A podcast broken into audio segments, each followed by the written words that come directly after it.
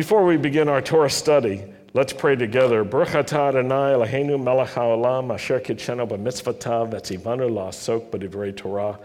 Blessed are you, Lord our God, King of the universe, who sanctifies us with his commands and commands us to engross ourselves in the words of Torah. Amen. I want to talk tonight about two different topics. The first one is about brotherly love. And as we're reading the story of Joseph, which we start this week and will continue for several weeks, we, we see that there are challenges in the family. There's sibling rivalry and there's hostility. There's misunderstanding, there's even hatred. And it's something that God wants to deal with in the people Israel, and He wants to show us how important it is to get beyond those attitudes and beyond those behaviors in order to learn to do good, not just for yourselves, but for others as well. And the story of Joseph is so fascinating. If, you have your Bibles, you can open up to uh, Genesis chapter 37, and I'll just read a few verses for tonight. It says, Jacob dwelt in the land where his father was a foreigner in the land of Canaan. And this has been the history of Jacob. And then it switches right over to Joseph. And it says, Joseph, being 17 years old, was shepherding the flock with his brothers, and the lad was with the sons of Bilhah and the sons of Zilpah, his father's wives, and Joseph brought a bad report of them to his father. A bad report. It may not have been that he was lying. It may not have been that he was exaggerating. He just said bad stuff about his brothers. And look on verse 3. Now, Israel, this is Jacob, his father, Israel loved Joseph more than all his children because he was the son of his old age. And also, he made him a tunic of many colors. And there are some tra- different understandings of this tunic. One translation is of many colors, another translation is a long sleeved tunic. Isn't that interesting? But in either case, these tunics that, that, Joseph, that are like what Joseph had did have a lot of color, and they had long sleeves, and they were worn by those who were designated as the princes of a tribe. So, based on that, we could say that Jacob had elevated Joseph above the firstborn son and above the elder brothers. And so the, the other brothers had a special fondness for Joseph. So he made him a tunic of many colors. Verse 4 But when his brothers saw that their father loved him more than all his brothers, they hated him. And they could not speak peaceably to him. Isn't that a like such a concise description? They couldn't speak peaceably to him. They couldn't even talk normally to him. So Joseph Joseph had to deal with this. Jacob had a sense of Joseph's calling, that it was a high calling. And Joseph himself had a sense of his own calling. But as you follow the story and you see that even with spiritual gifts like interpreting dreams and things like that, and even though the sense of calling may have been accurate, we can see through the events we read about that Joseph did not have much sense at all about brotherly love. In fact, the other sons of Israel did not have much sense about brotherly love. You could say none of them had any good sense about brotherly love. What united the other brothers was their hatred of Joseph. We learn from the life of Joseph that sometimes we have to go down before we can rise up. Sometimes we have to suffer in order to have the character formed in us that will actually enable us to accomplish good in life. So you may have been experiencing suffering in your life and wondering why. And one of the reasons is this that we go through challenges and difficulties that form our character, and they're hard. But if it wasn't hard, if it were, were easy, then it wouldn't form the character that we need. As we'll read in the weeks to come, Joseph is sold into slavery by his own brothers who hate him. He ends up in Egypt, and there he ultimately has success and he has power. But even so, he arrives as a slave and he experiences injustice and the unfairness of life, unjust accusations and imprisonment. And he's even accused of sexual assault. But it turns out his accuser was the one who was trying to assault him. Those were two particularly great difficulties for him. And then we'll read that he's raised up by the hand of God in the fullness of time. That's very important. Say this with me in the fullness of time. Have you ever prayed, Lord, give me patience right now? We have this desire to quickly, even immediately, get through whatever challenges are in front of us. mothers know that it's in the fullness of time that you carry a child and give birth. You don't want to give birth after the first month. It takes time. Life is like that. But Joseph, Joseph goes down and then God raises him up. And he's elevated, think about this, he's elevated to prominence, he's elevated to power, he's elevated to authority, he even has fame. And he's successful. If you're only praying for success, you may find you have to go down first in order to go up for success. But even though Joseph became successful, and he was instrumental in helping Egypt and the surrounding nations through famine and food shortages. Even though he had all this success, Joseph still had to make room in his heart for brotherly love. And that was not easy. The challenge to love his brothers may have been the greatest challenge that he faced. And I think this helps us understand a challenge we all face to show brotherly love that is sincere and authentic. There's always a temptation to uh, want to vindicate ourselves, to see those who oppose us be the ones who are humbled. Very rarely do we say, Lord, people have something against me, humble me.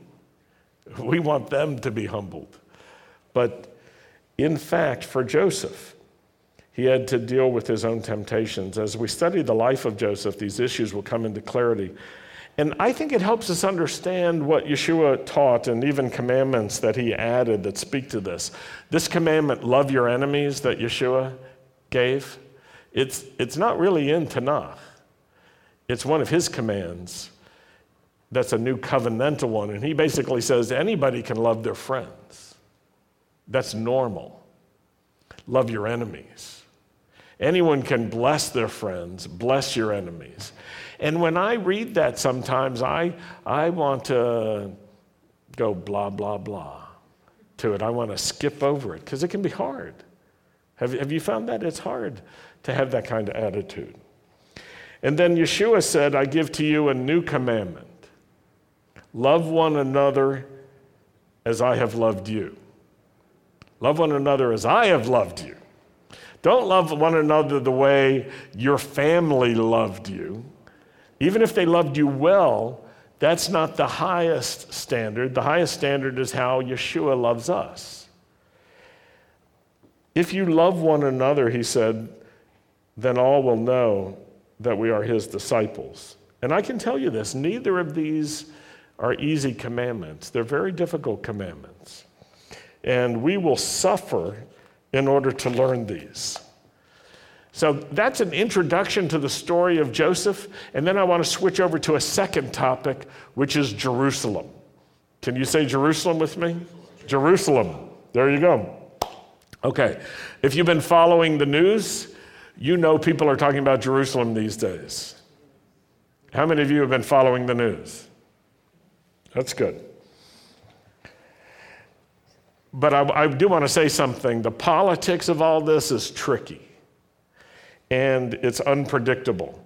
And the nature of politics is like the nature of war. You never know how someone's going to react. You can prepare for one reaction, you can be surprised by what they actually do.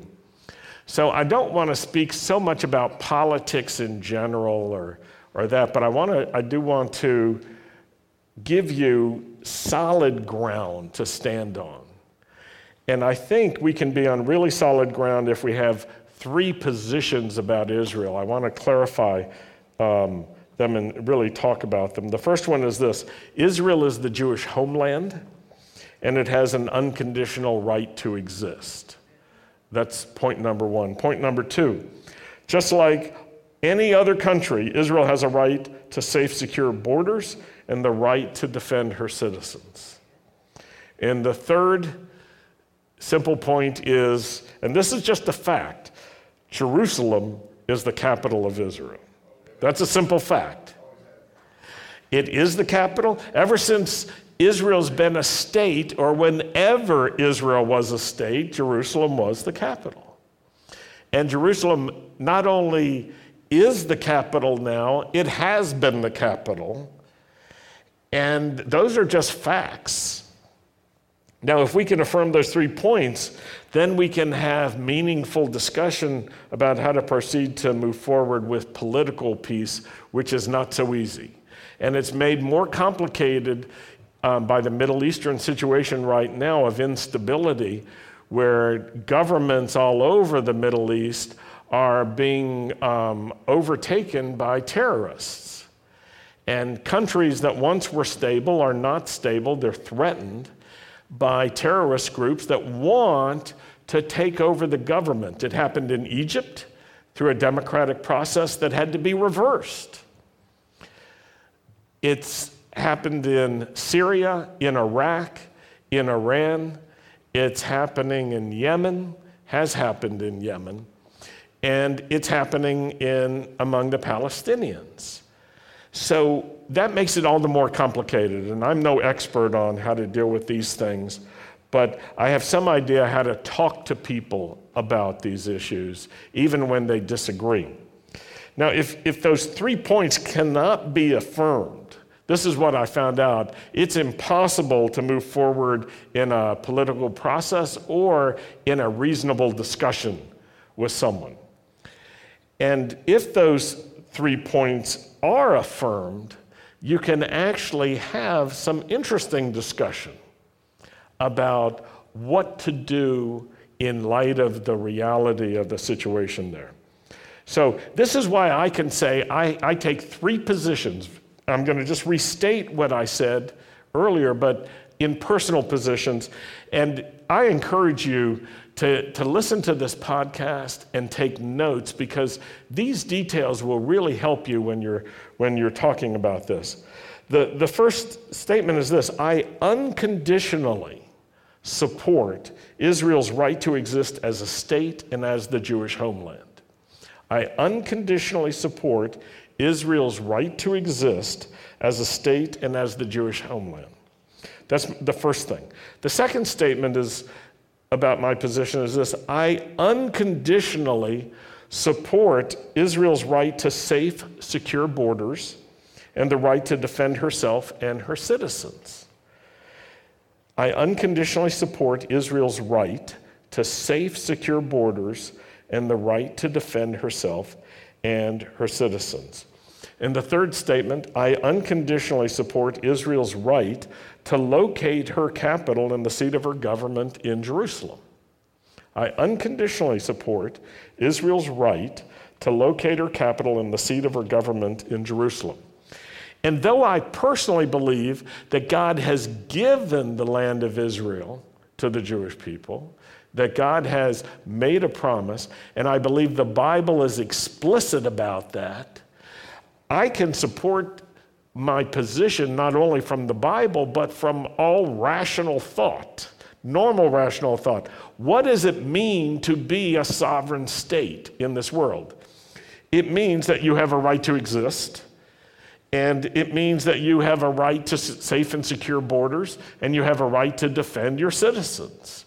And it also means that you have a right to set up your government where you choose. No other country can tell a sovereign country where, what city their capital can be. No one, no, no state has the right to dictate that to another state. These are normal normal rights for every state. Can you imagine if any other country were to say to the United States, you know what, you have no right to Washington, D.C. You, we don't like it. You have to move it. We would laugh. We would think, are you out of your mind? When people avoid these three points and they want to talk about minutia, Often it's because they don't agree with these three points. And don't get, I want to encourage you, don't get lost in other lesser issues. I, I can talk with anyone who agrees to these three positions, no matter what their other political positions may be. And I've had many times where people are picking on Israel as if Israel is the only nation on earth that should be perfect spiritually. But no nation on earth is perfect spiritually. And there are times when people are, you know, like, I don't know. Do you ever get into arguments with people about Israel? It's not difficult, especially in these days. But rather than get into an argument, I like to start by saying, Well, let me tell you what I believe and tell me if you agree. Do you believe that Israel has a right to exist as a state? Do you believe that Israel has a right to safe and secure borders? And if they say no, then you can say, then there's nothing left to talk about. And if the answer is yes, then you can say, okay, so if some other country is sending rockets into their territory, do they have a right to defend themselves? Of course they do. Whether you like how they choose to defend themselves, that's your opinion, and we can talk about that. But Israel has a right to defend themselves. If, if,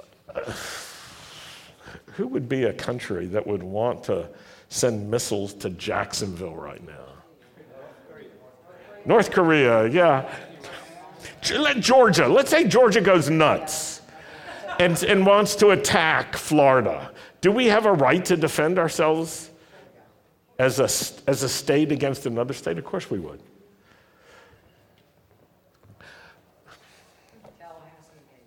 Tallahassee and Gainesville. Well, they're always fighting each other. I have noticed that people hide their objections to these three rights. In fact, people often don't think that Israel has a right to exist. That's why they don't think that Israel has a right to defend herself. And that's why whenever Israel does defend herself, they want to explain how wrong Israel is. But every country has a right to defend themselves. That's just the nature of being a country. If, you, if you're going to be a country, you've got to be prepared to defend your citizens. What kind of country would it be that wouldn't defend their own citizens? Yeah, a country that used to be. That's what it would be. So when people hide their true positions, I try to get them I try to get them surfaced because I don't want to be snared by them. Having said that, there's all this argument about Trump's decision, which has several parts to it if you're unfamiliar. One part is he's recognizing that Jerusalem is the capital of Israel. And as far as I'm concerned, that's not a big deal, that's a fact.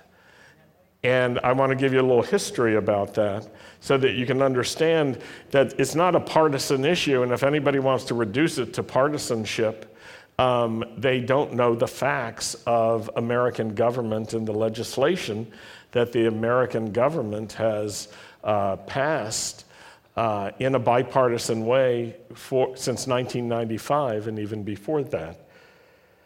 So if, if people just want to attack Trump, then you know, you can understand some people just want to attack whoever they want to attack, and this would be one more reason. I'm, I'm of the mind that it's good to know the facts before you start attacking in these situations. So you should know what, what has already been decided and, and so forth. So um, I, I, I do want to tell you one thing that I found interesting Israel's Prime Minister Benjamin Netanyahu um, declared yesterday that he's talking with several countries that may follow President Trump's lead in recognizing Jerusalem as Israel's capital. But that's how the Jewish National Service wrote it. But the language is not correct. Recognizing Jerusalem as Israel's capital. That's not new. What's new is the idea of taking steps to actually put the U.S. embassy in Jerusalem. There's already a consulate there. Did you know that? The U.S. government already has an official presence. The U.S. government has a 99 year lease on property to build an embassy in Jerusalem. They haven't done it yet. But Donald Trump is not the first one to recognize Jerusalem as the capital of Israel. So if people are saying it's provocative to recognize Jerusalem as the capital of Israel, I think that's ridiculous. Can I say it like that? It's ridiculous because it's just a fact. Jerusalem is the capital of Israel. Where is the Knesset? It's in Jerusalem. Where is the seat of government for Israel? It's in Jerusalem. Since when? Since Israel was a sovereign state.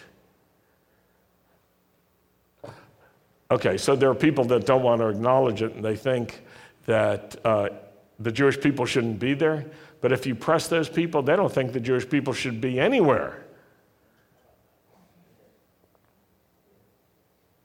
So Netanyahu said, I would like to announce that we're already in contact with other countries that plan to issue a similar recognition. I have no doubt that the moment the American embassy moves to Jerusalem, and even before then, this is Netanyahu, there will be a movement of many embassies to Jerusalem. The time has come. So, following Trump's announcement, the Philippines and several countries in Africa that are predominantly Christian reportedly uh, said that they would mirror the U.S. move. And on Wednesday, the Czech Republic recognized Western Jerusalem as the capital of Israel but conditioned the relocation of its embassy from Tel Aviv to Jerusalem upon the results of Israeli Palestinian negotiations. But here's what I can't understand what's the controversy about Jerusalem being the capital? It already is the capital. It's childish to act like it's not. Now, the other thing that I, that I want to equip you with and mind you, what I'm saying here, this is not Bible, this is just reality. Because I want to equip you with um, familiarity with the resolution that the United States Senate passed unanimously in June of this year. Unanimously, there were 90 people who voted, and unanimous means all 90 voted in favor of this resolution without any amendment, without any adjustment. Okay, so 90 senators, all the ones who voted, agreed to this resolution. Would you call that bipartisan? It's bipartisan, yeah. It's both sides are agreeing to this. So, so let me read to you this resolution. It was Senate Resolution 176. And this is from the US Senate official documents. But it's useful to know this.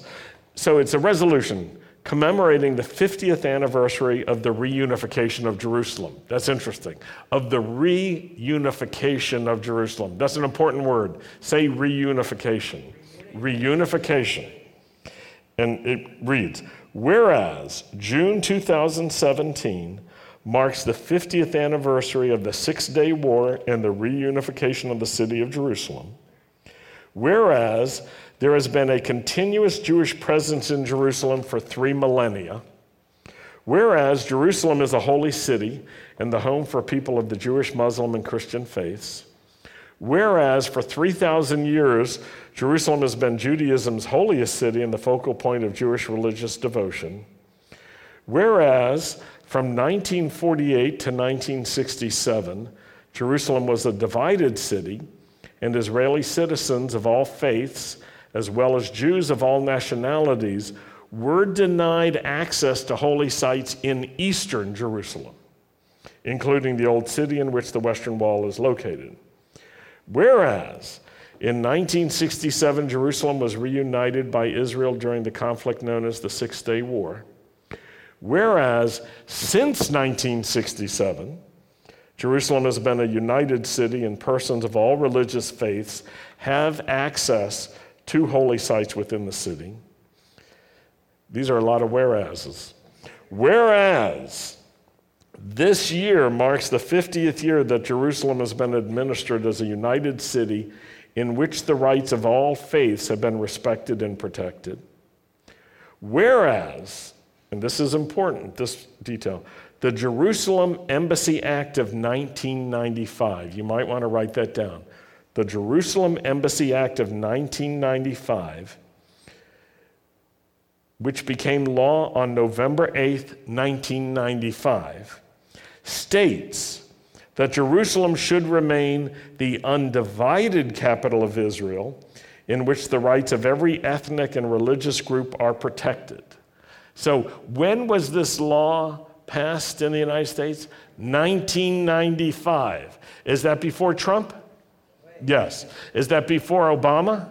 Yes. It's before Clinton? Well, it's his time. Clinton and Bush. Whereas, this is the last whereas, it is the long standing policy of the United States government that a just resolution to the Israeli Palestinian conflict can only be achieved through direct bilateral negotiations without preconditions for a sustainable two state solution.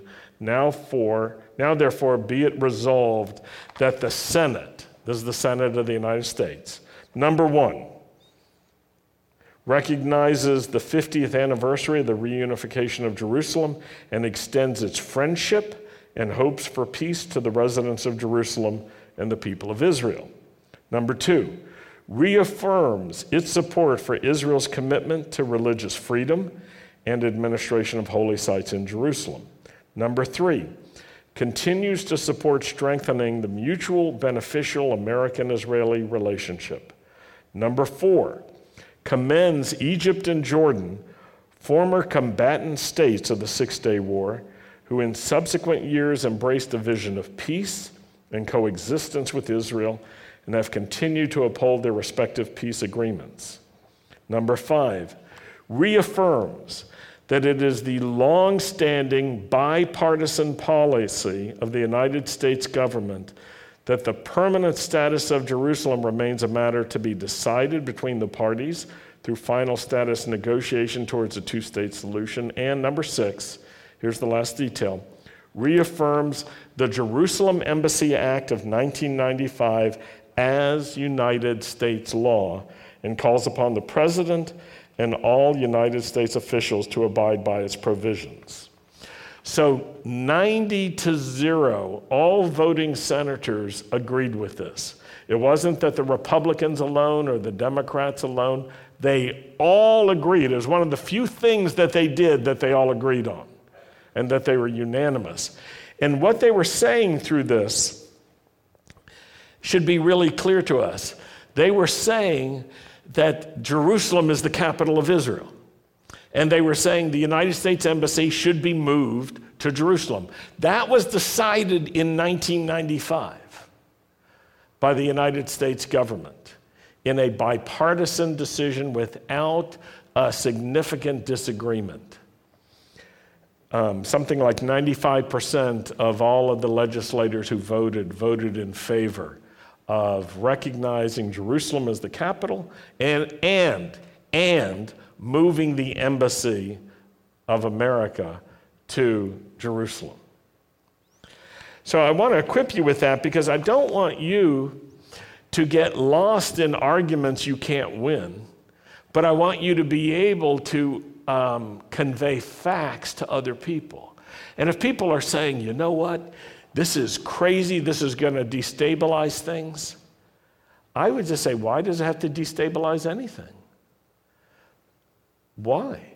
If it's going to destabilize things, better that it happen now than later. Let's deal with it now. Let's, let's get it out in the open. If, if there are people who are saying Israel doesn't have a right to exist, and because you're affirming Israel's right to exist, they want to, to make trouble, I say, okay, be clear, because you cannot be part of the peace process. You can't be even normal in the political process because you refuse to acknowledge the right of the other side. I know this part of the message is not a biblical message, but I can tell you this. If you don't know the facts and you don't know where you stand on these matters, you won't be able to talk to people who have different opinions. And you know what will happen? You'll either say something stupid because you don't know the facts, or you won't say anything because you're afraid of what people will say. And I want you not to be afraid. I want you to be convincing. I want you to be convinced. I want you to be strong. And I want you to have normal conversation because what will you do if someone says, Well, you know, I don't believe the Bible, so I don't agree with you? And if you say, Well, uh, tough, tough on you, well, that's the end of the conversation. You have to learn how to talk to people who have all different kinds of viewpoints. What about, what about a Muslim who's uh, struggling about some issues? Can you talk to such a person? You should be able to without going to war with them. And the reason I want to make a connection between this and the story of Joseph is it's hard to show brotherly love. It's hard to show brotherly love to people who are in opposition to you. It's hard to show brotherly love when people are mistreating you or they're arrogant or they're acting in stupid ways. But you know what? The call to show brotherly love is a high calling. It's a messianic calling, and it, the world needs people who can show brotherly love even in the midst of conflict like this. So I want to encourage you when you're reading the story of Joseph, and you're reading the news reports, see the connection and ask the Lord to give you what you need. You don't just need to be the best arguer debater, you don't just need uh, to be standing firm in your position. You need brotherly love in order to have an impact on people who can be reached with brotherly love, but can't be reached without it. And since Yeshua said, the whole world will know you're my disciples if you love one another the way I loved you and love you, do love you, then we should take that very seriously. So, with that in mind, I want to pray. I want to pray for the state of Israel. Please join me. Our Father in heaven, rock and redeemer of the people Israel, bless the state of Israel with its promise of redemption and shield it with your love and spread over it the shelter of your peace. Guide its leaders and advisors with your light and your truth, and help them with your good counsel. Strengthen the hands of those who defend our holy land. Deliver them, crown their efforts with triumph, bless the land with peace and its inhabitants with lasting joy. And let us say together, Amen. We're going to close with Aaron's blessing. Don't forget to RSVP for the Hanukkah party next week please rise. And if you're standing by yourself, if you wouldn't mind moving over so you're not all alone. Yivarechecha Adonai v'yishmarecha. Ye'er Adonai panavelecha v'yichunecha yisa Adonai panavelecha v'yasem shalom. The Lord bless you. The Lord keep watch over you and protect you. The Lord cause the light of his face to shine upon you, and the Lord be gracious to you. The Lord lift up his face to you and give you his peace in the name of Yeshua, the Prince of Peace. Amen. Shabbat Shalom.